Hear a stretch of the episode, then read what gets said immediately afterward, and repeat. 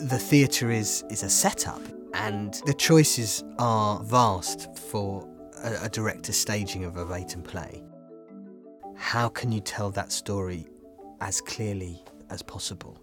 And that's where you sort of answer your questions about staging.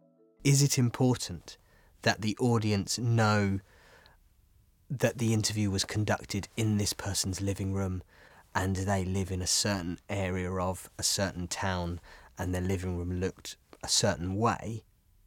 Might be very important. That might be less useful if you're dealing with themes that are less specific